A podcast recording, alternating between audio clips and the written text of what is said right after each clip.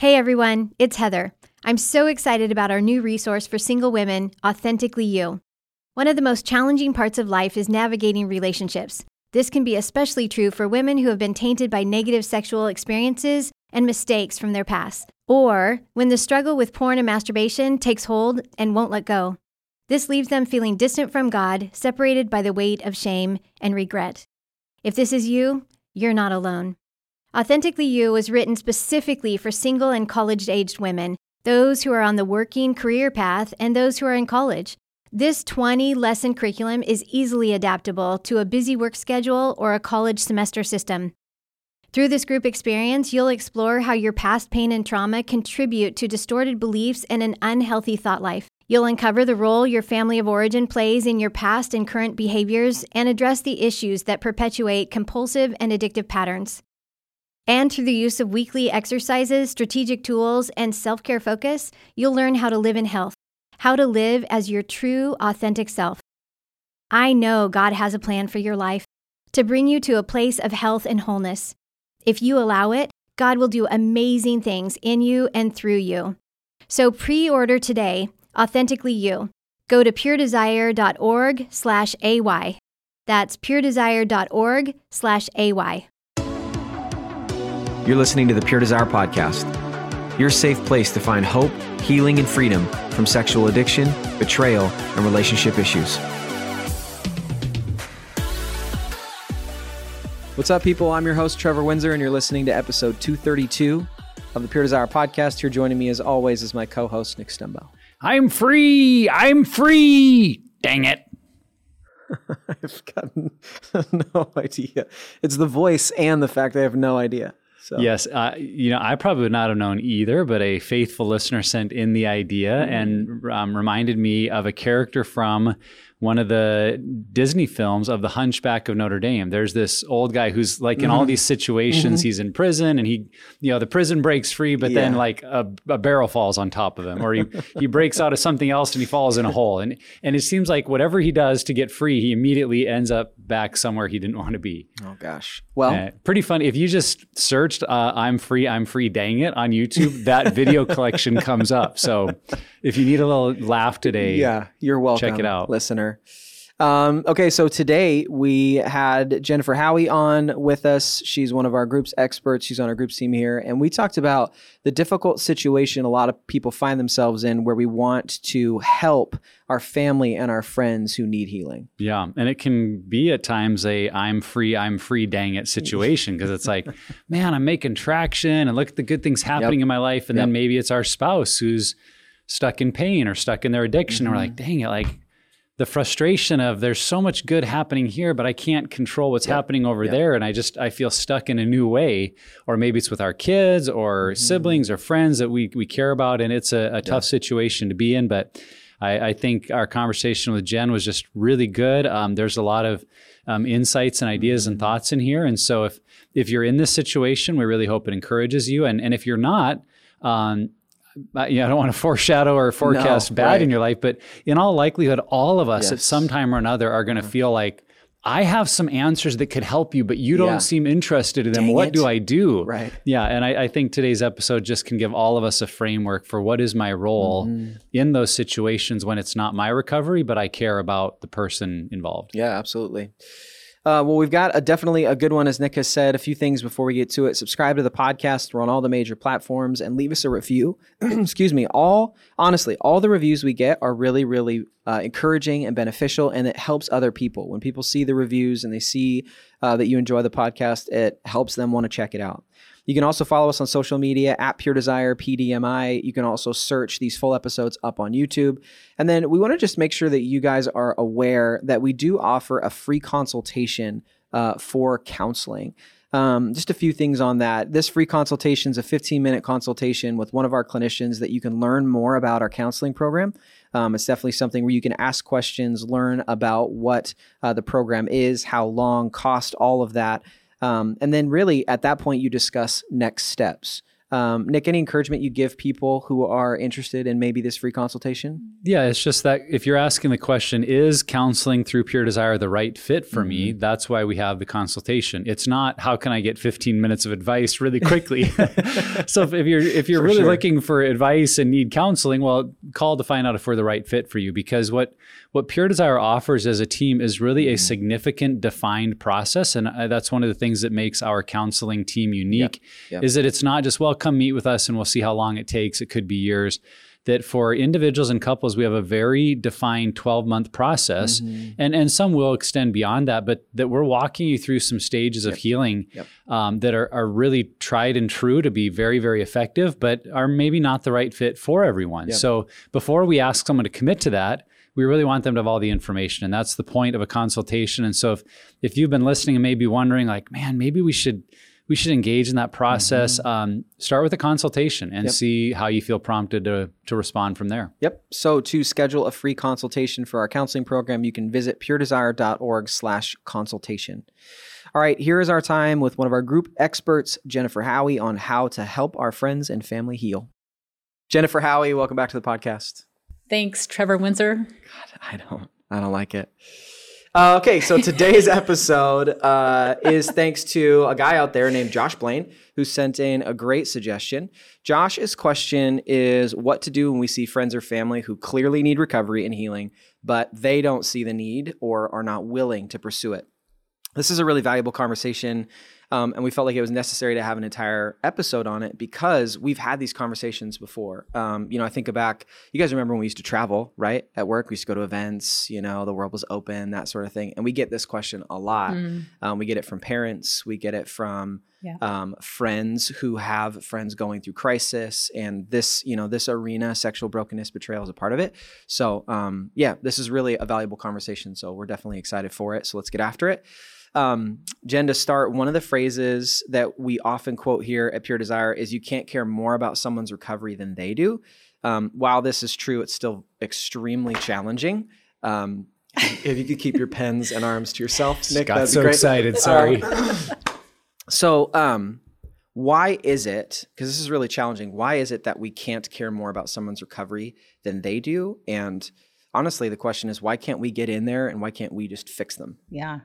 Actually, it's a great question. Just recently, I spoke to a woman who asked, who called and asked how she could convict her son in law so that he would see that he had an issue and that he needs pure desire. And we're smiling right now. Oh man, that language though. well, how do I convict someone? And it might sound obvious yeah. because of the in-law factor there, but the reality is, if we're honest with ourselves, uh, many of us, and I dare say all of us, actually wish we could convince, uh, explain, convict, totally. or even inspire people to pursue healing. And while the intent or the motivation actually might be good if healing is isn't pursued from a personal standpoint or if it yeah. if the conviction uh, ends up just it can end up being uh, behavior modification if we're trying to talk someone into healing. So it's not going to last first of all. So for example you know i struggle with food. I struggle with my weight and i have never lost a pound by someone telling me I needed to do something. Not even my doctor. Yeah. He's, yeah. you know, I've never, right. I've never lost weight that way. It yeah. was the people that came alongside me and supported me and mm-hmm. encouraged me and told me my value outside of my behavior that really helped my process.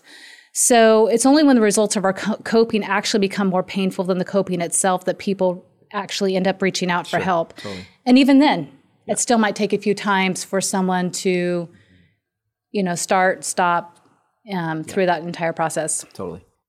Well, it's an interesting comment that you made, Trevor, that we can't care about someone's recovery more than they do because actually we can. We yeah. can care more than they do. In right. fact, that may be mm-hmm. what, as many people are listening, is causing the tension or the disconnect in their life is, is they do care about yep. what they see happening in someone yep. else's life.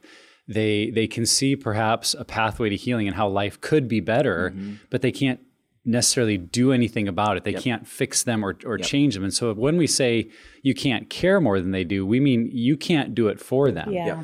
But I just I want to acknowledge those of you listening that you you do care more than they do right now, and it's hard. That's mm-hmm. a hard place to be because you're probably grieving for them, or mm-hmm. you you just know that God has better for their life, and mm-hmm. they seem stuck. And and it's this question like what what do I do because I yes. I'm seeing something they're not seeing, and I think as in really any avenue of life, if I'm seeing something someone else is not seeing, I can I can speak the truth in yeah. love to them, yeah. but I can't do it for them. Right. And especially in something like recovery, whether it's for someone who is struggling or someone who's walking through betrayal trauma, it's a hard road. It's yeah. a messy road. It's a difficult road. And and I can't walk that for you because by its very nature, what changes us is doing that hard, yes. messy, difficult work. And so if someone's not willing to do it, that's why you can't do it for them yeah. or fix them because they have to walk through that challenge. So I, I, think in our care for them and our compassion, we can pray, right. we can speak the truth in love, we can hope, but we have to wait for uh, the, the Holy Spirit to be the one that convicts yeah. them totally. to move towards healing and recovery. It's funny. I what comes to mind on this question is I remember when people um, would say, like, let, us say a boyfriend and girlfriend or, or somebody they break up in a relationship, and it's like, well, I'm going to change so that I can come back to this relationship. We're going to take a break so I can work on myself and come back.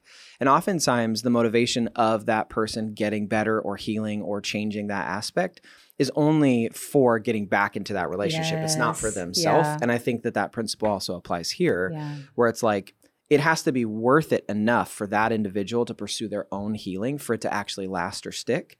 But if it's just for me or someone else on the outside who just really, really cares and wants that to happen, it just won't ma- like it's not worth it to them enough yet yeah. at that point and i don't think it'll stick yeah and that said it's incredibly painful to watch someone you love choose to walk a path that is obviously destructive i mean you might lie awake at night with worry and totally. you might wake up with that anvil on your chest and, and just carry that weight in your mm-hmm. stomach yep. all the time. So we have to remember that our body is also keeping the score of the trauma that mm-hmm. we're processing mm-hmm. as we're watching someone we loved. And so there's this there's this double-edged sword here. Yep. We want someone else to get help, yep. but we also want to realize that we're experiencing stress and trauma as well as we're waiting for our loved one to get the help that they need. Totally. It's good. Uh, so let's cover some of the maybe the negative aspect of this first ways that we have heard of or seen or maybe even attempted on our own mm-hmm. uh, to try to help or fix someone else. So uh, Jen, what about that? What are some ways that we see people often trying to help their friends or family that really you would say are just unhelpful? I like that we're all smiling because we all know we've done it before. We've, we've done yeah. it. We've received it. Mm-hmm. So, Nick, are you talking about like someone who leaves like a seven pillars kit or a B&B kit under the Christmas tree as a gift? Something like that? that? that? would be one example. Not yes. the greatest gift you can give this season or, sure. or maybe inviting someone to coffee, um, letting them know that you're wanting to connect, but what you're really wanting to do is point mm, out um, what yep. they're doing wrong or maybe where they need to improve. Or um, Dan's suggestion was helping them see the light by telling them how much they're like their mom or dad. Oh That's gosh. always super effective. Wow. and um, oh, no. one of my personal favorites is saying something like, I don't know how you could do this. Mm. I would never shame. do this. Yeah, and and the re- and as a betrayed spouse, this is something that I've said to him, and I and I wasn't really intentionally trying to shame yeah, him. Right.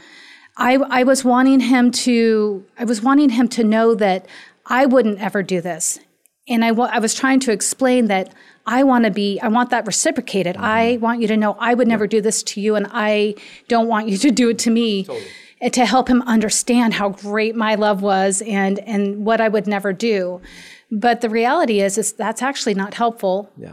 whatsoever. And while it may be true that that's what I'm experiencing, um, it can really induce shame and and push someone further into isolation. So. Yeah. Um, I, I just wanted to communicate it. I just wanted to communicate totally. that that's the type of love I wanted reciprocated. Yeah. So, yeah. but it wasn't effective.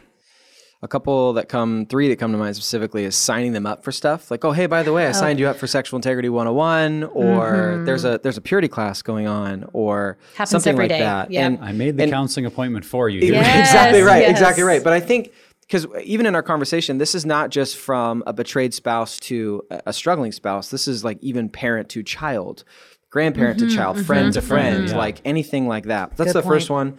Um, offering advice is probably the worst thing you can do. Honestly, in my opinion, I feel like if you just like, oh well, here's here's what I would do, or here's how you solve that problem, or here's how you stop watching porn, or like you just go in and you position yourself as the expert, and basically what you're saying to that person in that moment is, you're stupid, I'm smart, let me help you. Yeah. And it's like I've never responded well to someone doing that, so how can we expect other people? And then um, another one is sharing your own story, but there's clearly like an edge to it where you're using it to manipulate. Like, you know, someone is sharing something about their life and it's like, you know, I experienced something similar once and blah, blah, blah, blah, blah, share my story. And that's why I think if you did what I did, then it's just that kind of approach. Those three, I think, are, are like, honestly, they're covert in some ways. Yes, you know, it doesn't yeah. come outright like you're trying to be a jerk. But at the end of the day, I really do think that those are damaging. It's the difference between intent and motivation. Sure. Your intent might be great, but is the motivation pure? You Yep. know, you really have Yep. to assess whether or not what side of the fence you're on. Totally. Yeah. Yeah, I, I think it's that motivation of am, am I trying to? Uh, I, I remember a Brennan Manning phrase where he says, "Today I'm going to um, endeavor not to should on myself. That I should, I should." And I think when we do that to others, we don't like doing it to ourselves. Oh, I should be better. I should try harder. I should. And when we're coming across that way to people, well, you should really, you should really, you should. It just, I think our natural defensiveness goes like, well, don't tell me what to do. Don't. And especially if we're posturing, like you said, Trevor, posturing ourselves as the expert or, well, I'm really healthy now. So what about you? And and it just kind of comes off as arrogant or condescending. And um, I think in general, people don't respond well to that because it it's not in our nature to want to feel looked down on or criticized. And so uh, that's what I'm hearing in a lot of these um, d- don't do's or the ineffective ways. It's really posturing ourselves above a person who's below us because we're better there. And that's just not, again, in any avenue of life, that's not a helpful way to engage someone in a process of change. Right. I'll be honest, we've done this with our kids. And my, my intent was to give them the knowledge and understanding of all that we've learned. And it was not received that way. It was not received that way because we weren't entering into a relationship with them. We were mm-hmm. entering into focusing on their behavior. Totally. It wasn't effective. So we've established that caring for someone else's recovery is okay. Uh, and that's it's totally fine for you to feel that way. It's normal for you to feel that way, but it's also normal that you can't do the work for them. And so, let's say we want to start the conversation with somebody. Um, what are ways we can do that without doing the work for them? Are there ways that we can start the conversation about recovery and healing with our friends and family? Sure. Um, sharing your own struggle and letting them know that they're not alone.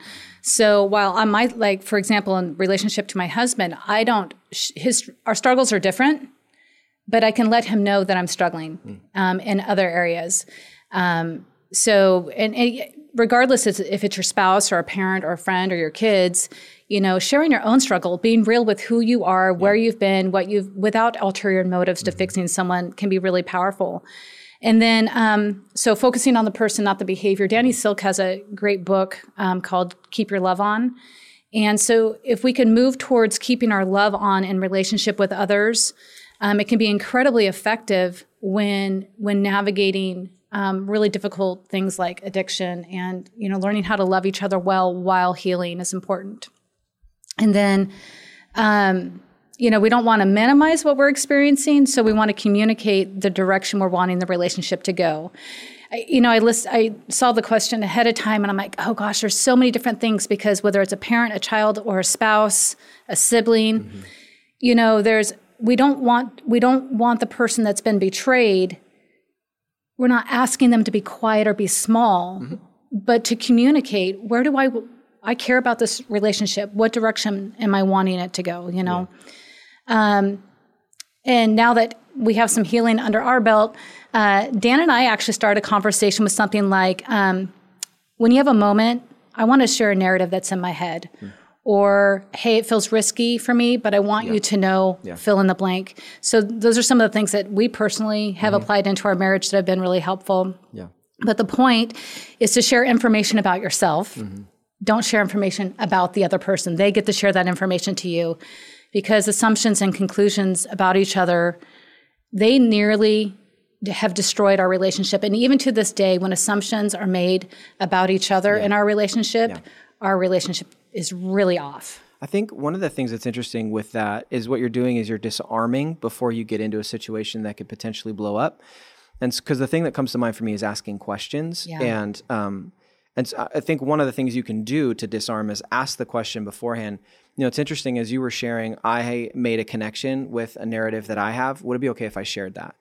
And I mean, that might seem weird in a conversation, but what that does is that gives the other person power or some um, some they, that gives them the decision on whether you're going to share or not. Because if they say no, it's like okay, cool, let's just continue on the conversation. But if they say yes, they've already disarmed that situation to an extent where you can share that. And again, I would say as you're sharing that narrative, make sure it's not with an intent to manipulate or you know you're not bait and switching them at the end that this is actually about you um, but i think that you can ask that disarming question at the at the outset yeah, I was going to call that asking permission, just like yeah. we talk about in group, to say, would it would it be okay with you if I shared something I'm observing or something I've noticed? Mm-hmm. Uh, do you and and maybe following it up with, do you trust my love for you? Do you trust our relationship enough yeah, that I could share? Good maybe something hard or, or, difficult and and a person may say i i know I, I don't know that i do trust yeah especially if we are the struggling spouse or the spouse who's been yeah. addicted and and we're finding healing because this happens so often we start to feel good about where we're at and mm-hmm. then there's kind of a human nature where we turn the corner and look at our spouse like, well, how come you're not keeping up and you still seem bitter and angry? And so it's like, I'd like to share something with you. Yeah. Where meanwhile, in in a very appropriate way, our spouse is still stuck in a place of saying, No, I don't trust you. I don't mm-hmm. respect your advice. You've mm-hmm. been hurting me, or I just found out about all the ways you've been lying to me. Mm-hmm. No, I'm not able to receive that right. from you. And if if that's where someone is at, it's like, we need to receive that. Mm-hmm. Um, but in a lot of, as you guys brought up, like family situations, um, friend to friend, I think most people are going to say, yeah, I'd, I'd like to know. And then for me, the second thing would be to really make it about just what you're observing, to say, yeah. I could be wrong, mm-hmm. or I, I, may be missing yeah. something, yeah. but here's what I'm seeing. Like I'm, I'm seeing a, a, real issue in your marriage, and I'm noticing mm-hmm. you keep sharing with me about your struggles with porn, and it seems like there's a major trust issue with you and your wife that's really deteriorating. So I'm, I'm just sharing observations to say mm-hmm. maybe you haven't mm-hmm. seen it mm-hmm. as clearly as it's coming across to some of us. And then the final thing I'd say in sharing observations is also to share kind of that um, we've we've talked about the aspirational identity or the mm-hmm. the positive side of right. Here's what I see in you. I see mm. in you this future, these gifts God's given you, um, the, this blessing your family could be or your mm-hmm. marriage. And here's something I'm observing that I think is really keeping you yeah. from that. Right. But but keeping the perspective on what you believe God has for them or where God wants to take them, right. not getting stuck on, well, here's all the problems I see, and I really hope you'll fix them now that I've pointed them out to you. Right. But more here's the future I see for you. Here's mm-hmm. here's the the blessings, and I think the pathway to get there is facing some things that yeah. that are going on. That's good, really good. Am I up? I must have the next question. yep. Everybody's looking at me. Uh, so, Jen, is there anything we can do to help people? As we've talked about a lot of things and starting conversations, what are some things that might help kickstart our family or friends or even spouses healing and recovery? Kickstarting. you, you mean like a boot on the back? No, maybe. Many know. of us have had that at the well, beginning and of our so here's yeah, and so while we actually don't recommend that, um, sometimes pain is a powerful you know motivator, but it's really about boundaries. Right. So boundaries determine the direction that we go. So when I say a boot on the back, I kind of I say that lightly what I really mean is this is a this is something I'm no longer going to want in my life or tolerate in my life. So a boundary that is set will determine the direction that the relationship goes. So whether it's a spouse, a sibling, a parent, um, boundaries can be strong motivators as well. And remember that boundaries are meant to keep love in mm. and keep uh, a relationship going in a healthy direction. And when something unhealthy has been revealed, um, it is a powerful, effective, and healthy way mm-hmm. to uh, kickstart healing yeah. and recovery. Yeah, uh, I, am hearing Rosie Makinney's episode with us on the podcast, yeah. and if you're a betrayed spouse and haven't picked up that episode, really, really encourage you. I encourage you to go back and listen to it because in that episode, she says boundaries are your secret power. Yeah. Uh, that that if you are walking in that betrayal, that lack of trust, mm-hmm. to, to to say to your spouse um, because you're making these choices to look at porn, to flirt with other people, you know, whatever's going on, I don't feel safe or I don't feel that there's trust between us. I'm not able to engage in physical intimacy. Mm. There may even be issues that say I'm, I'm not able or willing to sleep in the same bedroom with you because I don't trust what's going on. And it's not that I'm trying to be vindictive or Yeah. vengeful, but but I'm not feeling safe. And so I need to do these things. And just like you said, Jen, a lot of people have ended up in recovery because they're like, well, my spouse is serious. Like they they don't want to be with me if I'm going to keep doing Yeah. porn. So I guess I got to address it. And you know, you talked about this, Trevor, that that that's maybe a, a bad motivator in one sense, but on the other hand, if if you're right, if someone's only doing it just to make their anger go away, which is where I was stuck for ten years of just trying to make her happy. Yeah. Mm-hmm. Um, but when I started group, it was like, well, I don't want to lose my marriage, so I'm doing this for my wife. But a couple of months in, Yeah. it really started to transform into Yeah. My eyes were open, the, deni- the denial and the fog was breaking free. And it's like, I see how much I need this. Yeah. And so it is okay initially if what's motivating your spouse is, I, I need to heal this relationship. Now, Yeah. if they're just doing it to make you happy and then they give up, it's like, well, that's, eh, you know, we want to keep the focus on real, tra- real transformation, Yeah. real change is the goal. But if, if someone is doing it because they value the relationship enough to say, I don't want to lose you, and if if being able to share a bedroom with you means that I stop my porn habit and they start pursuing it, that's appropriate Totally. that you've established that boundary. So again, I loved that episode with Rosie, and I feel like you're echoing some Yeah. she said, Jen, and um, we could just go on that topic for a long time, which we did with Rosie. So Right, I'll, I'll stop now. I think, um, you know, and I know that we're getting into the betrayed spouse side in this, which is totally fine. For me, thinking about how to do this with friends and with family who are in our life, asking, um, and I, I'm not going to say pointed, meaning manipulative, but pointed questions. Like if you hear someone saying something about, um, you know, they're sharing a little bit of a perspective that they learned. Like I, I just feel like I can't really be uh, myself around my spouse or with other people asking specific questions can be really helpful in that moment where you you know maybe you sit back and say like did you pick that up from your family? Where did you learn that perspective growing up? And and you just leave space for it. If Yeah. they breeze by the question that's fine. But and I'm trying to think of different ways I've heard this, you know, described like motivational interviewing a little bit, um, you know, you leading questions a little bit, but as you're making connections, what we want is self-discovery. And we talk about that in group all the time we can't discover or make the connections for other people because it won't be as meaningful or powerful. We want people to find that on their own. And so I've viewed it this way a lot for a long time where um, we're almost like the bumper lanes or the, the bumpers on the bowling lane, where it's just those soft, gentle questions or touches that we're giving to help redirect that person.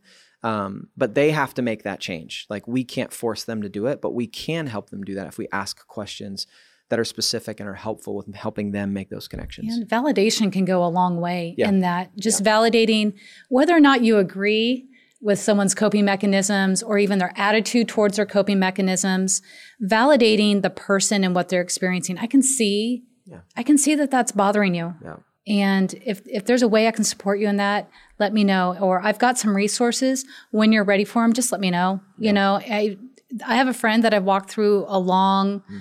Long process with, and um, and that's the dance that we take. We go back and forth with it, and it's a beautiful, easy friendship.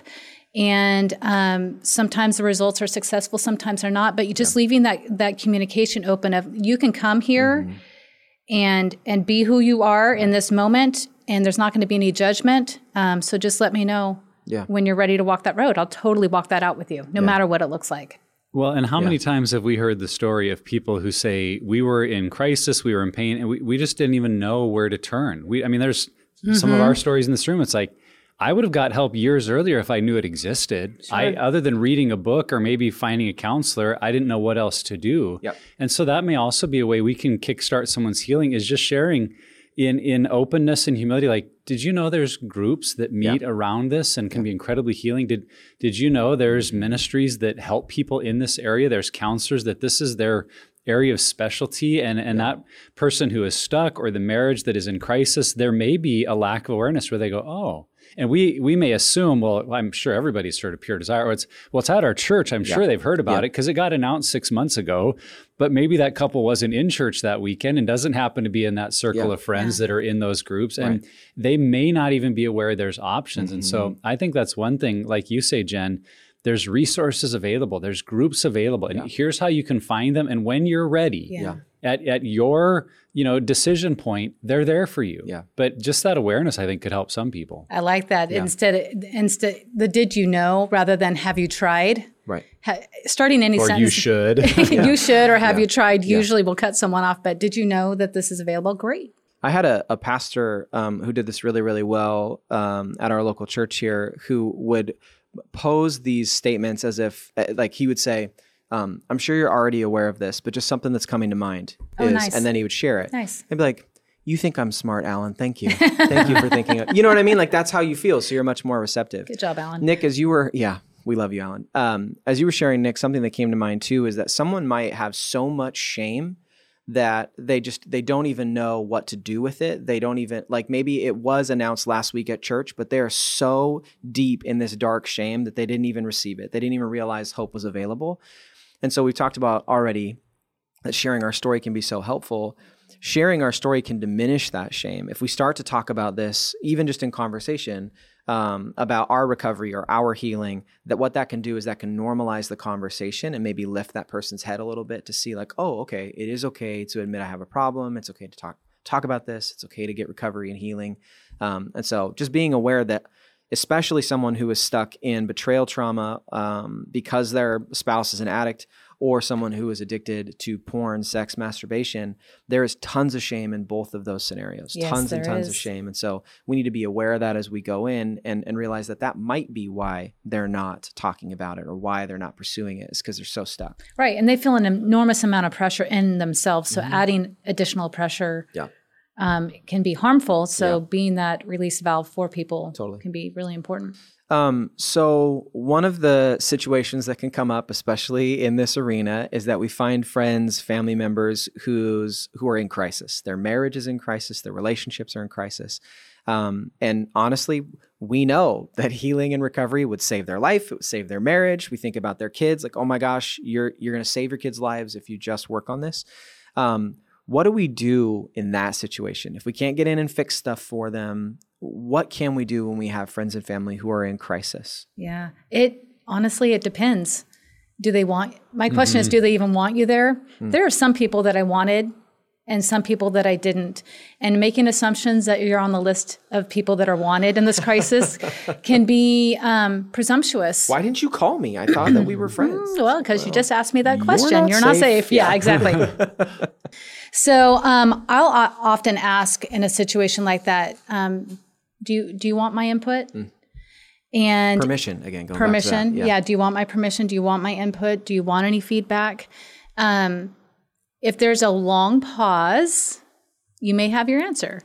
But even when there's a long pause, giving someone the space to figure out what they want from you is really important. So if the answer is yes, then I'll I'll start with open-ended questions that hopefully lead to a conclusion that a healing process is going to be beneficial to them. And like we said before, you know, pain is that powerful motivator, but the pain has to be great enough for that person to move toward change. So, um, again, I keep thinking, I keep going back to this how do we manage ourselves when others are in crisis? Because um, I, I need to learn how to be okay to, when, when my friends and family are in crisis, and I can't fix what they're doing. So, that whole serenity prayer, Lord, grant me to accept the things I cannot change, to change the things I can, and the wisdom to know the difference. Because with all of these questions right now, um, I'm hearing that this person is experiencing the crisis of their own as they're watching someone else Yeah. go through something. So our ability to show up well for others is dependent on our ability to show up well for ourselves in our in our own healing process. Very good. Yeah, yeah. That uh, as you asked the question, Trevor, what came to mind for me was how strong is the relationship bridge? Because the stronger the bridge, the more weight it can bear. And so, if my brother were to call me and say, "Hey, I'm thinking of divorcing my wife," the the weight that that relationship can bear because of our strong bond through life is is pretty significant. And I'm going to speak some pretty direct words. No, you're not. I'm, I'm, I'm going to get involved in a way that that I Yes. think the the relationship merits. Versus if a casual acquaintance from 20 years ago happens to mention they're thinking of divorce, I, I've got to approach that more carefully because I don't know how much weight this bridge can can carry. Um, but then with that, I also was thinking about I think the the level of crisis does in some ways dictate the level of response. So, for example, if someone were to say in my life, well, I'm, I'm kind of feeling down today, I don't rush them to the ER to get on, you know, suicide watch. Like, Yeah. like I just Right. ask, well, you know, what's going on, and how can I pray for you, and how Yeah. can I support you? Um, and if they reveal there's more, obviously I could get more involved. But on the other hand, if if I walk by and see a friend on the edge of a building, Yeah. I'm going to do whatever is in my power Yes. to help save them. Right. And so I, I think that's some of it too. If if someone's at a place in their relationship, where like, yeah, I've been looking at porn and my wife doesn't know. If you like go all in and try to you know engage and Right. you're you're over responding. Yeah. Versus if you do have someone that you care about who's saying, yeah, I'm I've been kicked out. She's filing papers. It's like their marriage may end anyway Mm-hmm. Yeah. speak the hard words Yeah. di- you know be more directive like get engaged and and do it in a way that that continues relationship i mean i think that's a mistake people make is like and if you don't do that you know we're not friends anymore or don't Right. call me again or, or parents that will like Yeah. to kids be like well if you're not willing to face this don't Yeah. come here and you're like "Nah, that's that's only going to make it worse but if you can say in the midst of that like this, this matters and I will do whatever I can to help. And I, it still needs to be their call. But I just think the more serious the crisis is becoming, Mm-hmm. we have that willingness to say, I will do whatever it takes. Not again, not to overfunction or f- try to fix them, but if we're hearing that level of crisis, Yeah. we, we jump in. Yeah.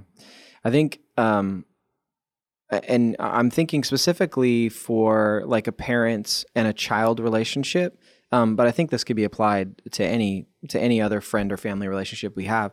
But do what you can to position yourself to when that person does reach Yeah. bottom, that you're going to be a safe place that they can go. Yeah. Um, Yeah, and that is so how good. we approach that. Whether we under respond, over respond, um, the type of questions. Do we give advice? Do we not give advice? Um, and I this is I've had. Um, I remember one event. Um, Justin and I went uh, and spoke at a youth event, and I had uh, two parents, uh, a, a mom and a dad, come to me and say that um, our daughter's living with uh, her boyfriend. They're sleeping around. They're watching porn together. We don't know what to do, and uh, I mean it's heartbreaking. I like I'm like at that point I'm like I'm like 30 years old. My kids are like two. Like what I don't I don't know.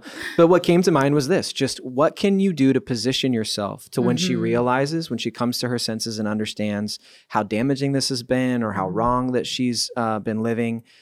Are you creating a place where she can come when she hits that point? And if you and if you are, then you're doing the right thing because that is when you want like as hard as rock bottom is, that's exactly where you want to be Yeah. um, when that friend or that family member hits rock bottom. You want to be the person they come to because your words Yes. are going to matter at that moment. Um, and so I just think anything we can do to Yeah. position ourselves. My friend Chris did that for me years and years and years ago. She told me, she said, Jen, this is going to blow up in your face. I- And it will, trust me. But I want you to know I'm going to be there when it does. And so she spoke the hard truth to me. And then she'd let me know that she was there. And hey, guys, turns out it blew up in my face. And Chris was there for me when when it did. Mm-hmm.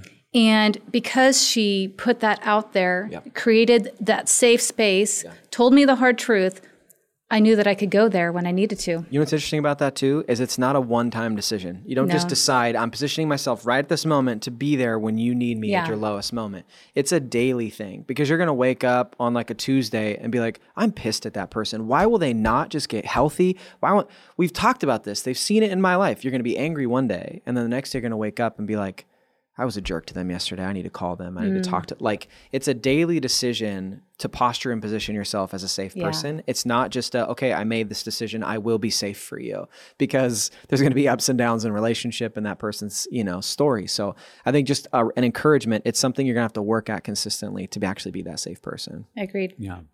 Well, and you guys are kind of answering this question ahead, but let's jump into the next question. Um, so, watching our loved ones make unhealthy decisions can be very difficult. So, how do we maintain our own health around family and friends who won't pus- won't pursue their recovery? So, maybe we have Yeah. made the attempts, we've said our, our piece, we've shared our story, we've offered the resources, and they're still. You know, that's the hard thing is at the end of the day, people are going to do whatever they want to do, regardless of what we've said. So as we've maybe done our part, how do we stay healthy as we watch them continue to make their own choices?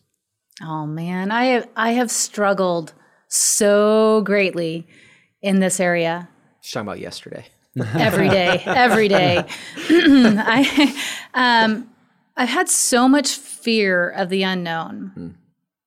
and I've had I've had to address those fears, yeah. and and it, to do that, I had to figure out what's the narrative in my head right now, and usually it was going to worst case scenario.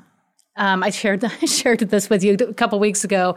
My head just goes to worst case scenario because I'm yeah. really trying to to um, circumvent any pain that I might have yep. from what might come my way. Yeah. So there are a ton of double binds that I wrestle mm-hmm. with um, in those narratives. But um, personally, um, the three circles exercises are huge um, for helping me focus on areas of health in my own life. And I found as I as I did that, my mental health became more of a healthy um, be, you know, kind of went more into that healthy realm, which mm-hmm. helped my thinking when I was going to bed at night.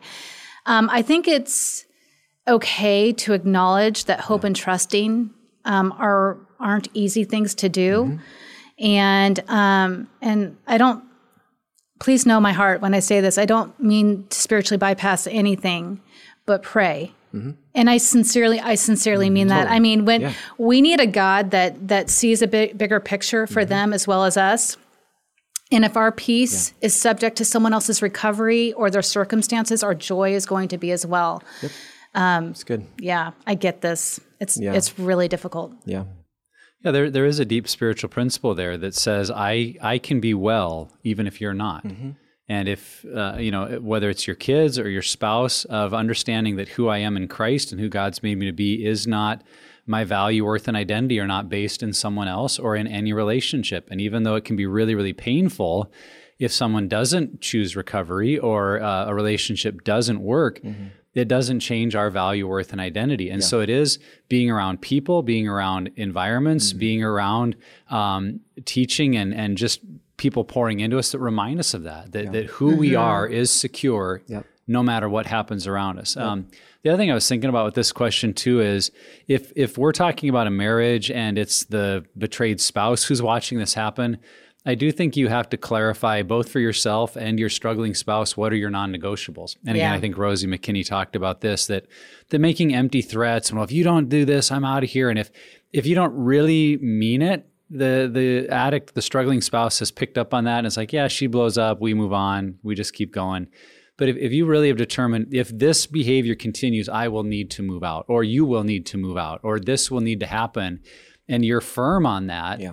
that kind of is your your safety net, so to speak. Mm-hmm. That that because I know I'm going to be okay, and my value, worth, and identity mm-hmm. aren't in mm-hmm. this relationship, mm-hmm. I'm determining what am I not willing to yeah. abide with or live under. Now that that and that can be different spouse to spouse. That that some have had to live with a addict, uh, someone struggling with pornography for a long time, but they've they've figured out ways within the marriage to create healthy boundaries and and kind of deal with it. But others have just said, no, that's that's not something. So where where your convictions land and what you yeah. can handle yeah. might be different than the next person. But I think the important thing is just yep. that you've got to know the answer to that question and and be able to communicate it so that you know what steps you would take. Mm-hmm. And and if someone were to continue to make harmful choices, mm-hmm. your willingness to say out of a place of self security yes. and knowing who yes. you are in Christ, say, I'm not going to live with that, um, is is okay to do. Yes, yeah. it is. We talk about this all the time in like all of our events, on all the podcasts, that the greatest gift we can give to someone else is our own health, yeah. because mm-hmm. that's yep. going to be the most convincing element to the work of recovery and healing. Um, and honestly, I would just say it this way that you need to continue working on yourself because that's the biggest project you have in life is working on yourself. And um, there's an interesting here's here's a connection I'm making even right now. It's easier for me to work on you than it is to work on me. And so oftentimes in my own recovery, I'll focus on other people and their lives because I'm at a difficult place or I'm stuck in something and I don't want to spend the mental mental energy or um, really put in the work for that. And so wh- I don't want to say that it's it's one or the other. There is absolute care that we have for people, but oftentimes we can use uh, caring for someone else to numb out on our own stuff. Um, if I'm just struggling with something. Yes, and amen. yeah. Yeah. um, but just know that we still need to work on ourselves like that Yes. that is the most valuable thing you can do is continue to grow in your relationship with the lord grow in your relationship with yourself grow in your relationship with other people and jen something you mentioned with the three circles what's great is that um, if we want to stay healthy and we talk about this a lot too nick we talk about this a lot too that um, sorry nick makes fun of me for doing that so you if you're not watching you have no idea what i'm doing I'm not even sure what he, you it's just okay. did. Yeah, That's it's fine. knobs It's of okay. microphone. I do the Okay. knobs on the microphone. Um, but uh, the great thing about the outer circle in the three circles exercise is we're not just focusing now on what not to do. We're focusing on what we should do, yeah. or or things that are most beneficial for us. So it's the yeses in our life. I've Yeah. heard you say that before, Nick. That um, so much in recovery is not just focusing on the no's, the things we shouldn't do, but also pursuing the yeses, the things we can do. Um, and that will bring benefit. And so that's what's great is you have to find things um, that are beneficial for you for you to say yes to in order to stay healthy because this is a really stressful season and situation to be in. Yeah, if my health is dependent on your health, we call that codependency, and that's not healthy. Yeah, my I health He can the said be the word. independent He said the- he said of the your word. health. um, and, Yeah. and codependency is a, a major part of relationships, and that's not It to is. put blame on one person or another, but just it's kind of human nature when we're close to people, we start to identify Sure. with the relationship, Mm-hmm. maybe even more strongly than ourselves, and so. That may be just what I was feeling prompted to say is like, this could actually be that opportunity Yeah. for your growth to realize, oh, I've been defining myself through Yes, yes, my yes. relationships, my marriage, my kids. I mean, that's such a major thing for parents. Like, Yes. my kids are a reflection of my value as a parent. Yeah. Mm-hmm. And I think we all feel that to some degree, but it's simply not true. And and if we can see that in this in this crisis, like, oh wow, Yeah. my well-being is dependent on my kids' choices. That's not healthy. I can work on that. Mm-hmm. Right. I can go to a counselor. I can join a support group. I can find others, and I can move towards healing, um, which could be God's gift in my life. So, Yeah. Yep. take I had no of it. idea that I was also in recovery. Mm. My my husband's in recovery. I had no idea that I was in recovery and and needed these yeses in my life and boundaries in my life Mm-hmm. because um, I don't. Yeah, I just really appreciate that, Nick. Thank you. So, I mean, so far through the conversation, I feel like um, we've made it very clear that there's not a lot that we can do um, to actually do the work for people, but we can work on ourselves and position ourselves in ways to be helpful and encourage them, um, these family members, maybe it's our spouse, maybe it's friends in our lives, to pursue recovery and healing. Um, so, what just final encouragement? Thinking about the whole conversation we've had, someone's listening, and maybe our conversations have been helpful, but it hasn't solved their situation, right? Like, what encouragement would you give to that listener who's in this situation that they have someone so close to them in life that is so deeply struggling and is in crisis? Yeah, I doubt this podcast has resolved anything because the reality is that We wish it could. yeah, um, but it could certainly set us on a path towards healing because I think what we've learned here today is that I am also in recovery while I'm watching someone else and to be either be in recovery or the need for recovery. But I think I'd say don't underestimate God's creativity. Um, While while we know just what someone needs, God actually knows the details of what they need more so than we do, and He cares so much more than we even care about that person. And um, if that person goes further into their coping than what our hearts can handle, we have to remember that God can redeem anything. I've watched it. I've watched it in my own life, in my own marriage, in the lives of hundreds of other people. God can redeem anything. He can redeem a heart, a circumstance, a relationship. Um, God is He's always up to something. Yeah. And and we can't we must not forget that. We cannot forget that God is always moving. He's always working. He's working on our behalf. He's always loving abundantly. He's always pursuing us relentlessly. And he's always fighting passionately for the same outcome that we're actually hoping for as well. So, Like we're joining him in his work. It's not the other way around. yes. Yeah. Yeah. I, it can be really scary. There was, okay, there was a time that I was in Uganda and we were experiencing um, people being delivered. And it was a scary time for our group of people because we hadn't experienced anything like that. And one of the Ugandans had come up to us and said, You really need to get your people together. And I'm like, Well, this is scary. And they're like, Oh, no, no, no, no. You, you, you're wrong. It's not scary. You're, you're focusing on the evil that's taking place. What you're not focusing on is the God that is actually removing evil from someone. And so, really, if you shift your eyes towards God, you'll look at the miraculous thing that is taking place. So, while circumstances can be scary, evil can be scary. Yep. We have to remember we have a God that is in the business of removing that, and it mm-hmm. it can be that that shift in mindset can change the perspective of yeah. everything that's yeah. taking place. At least it did for me. Yeah. Yeah. There's a, a, voice of an ancient Christian writer who's known for saying, faith is believing that all will be well and all manner of things will be well. Mm. And that's not to offer like false hope of just yeah. like, it's going to be okay. Yes. But really from the lens of eternity. And like you were saying, Jen, a God who redeems and restores and who is constantly at work for good in the world and, and invites us into eternity with him. From that perspective, believing all will be well even perhaps if what happens right now yes. isn't going well or that relationship isn't going well, uh, an invitation to faith through Christ that says, all will be well. And if I can kind of hold on to that, then I can weather whatever I'm going through. And so that would be maybe my final encouragement to listeners is if, if you're in the midst of that crisis of I care more than they do and they don't seem to see it and I'm at the end of my wit and I don't know what to do, yeah. It's sometimes taking that deep breath, taking a little step back from the situation and and from the lens of eternity trying to see what is god our father up to yeah. and how how could this be used and even if we don't see it all even that little bit of healthy space from mm-hmm. the situation can give us a renewed perspective how to pray how to approach it and how yeah. to continue staying um, focused on our own health and recovery totally. yeah um, we, I've already said it. We've talked about it a little bit already um, in the episode, but just a new way maybe of saying it. That my my final encouragement would just be take responsibility for what you're responsible for, and um, you're not responsible for this person's recovery. Um, you're not responsible for how they respond and react. You're not responsible for their relationships, maybe their marriage, their relationship with their kids. Um, and I think that you know they're responsible and god is. God's got it as you've yes. already said. Um, but i think that that's just it, i think in this moment it feels paralyzing because there's nothing i can do. You can do something. You can work on yourself and you can continue um, pouring into this relationship pouring into your other relationships pouring into your relationship with the lord.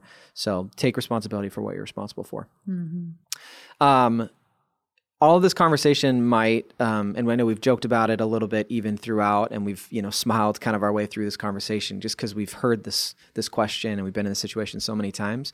But this is really really difficult. Yeah. This is such a hard season to be in for so many people, and it's because we have these answers. We we know we it's it's almost like uh, we're in class and we know that all the answers to the test. We just want to give them to everybody. Like, let's just have everybody pass the exam. Um, but uh, you know, people just say no. They don't the want to receive holding it. our hand up. Right. Like I got it. I got I it. Well, you just exactly right. Like, yeah. no, exactly right. Someone else needs to answer this. Right. Come on. And and it's hard because um, we see the powerlessness, we see the hopelessness that so many people are in. Um, but we need to just trust that God can and will use our story, can and will use the work that we've done on ourselves um, and so that's our encouragement, uh, just as we end, is just we want you to keep working on yourself, trust that God's going to use that in your life and the lives of people around you, and trust that He's got it, as Jen put it beautifully. Um, God has it, He is in control. And um, there are things we can do. We don't have to just sit on our hands and pray that it just gets better. We can pray that it will get better, but we can also continue working on ourselves uh, and just be there for these people. So, uh, we hope our conversation was encouraging to you, um, and it definitely is encouraging for us. It's a great reminder. Mm-hmm. Jen, thanks for being with us today and to sharing. Thanks for having me.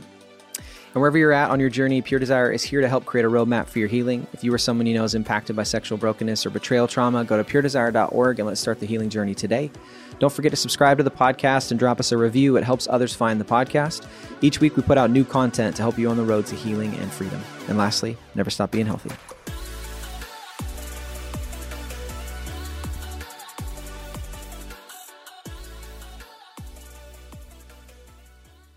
Here's what's coming up next week on the Pure Desire podcast. Every woman that takes a breath. This is going to be one of our best resources that we've ever put out. They're wanting to be married, they're wanting to be sexual, and they're saying, What does this even look like? Is it even okay to have these discussions? I think that's one of the things that's interesting about women who struggle is that we don't take good care of ourselves. Right. We we're the last person and sometimes we are taking care of everybody else, but we're the last person that we take care of. And that I think is my favorite part about these resources.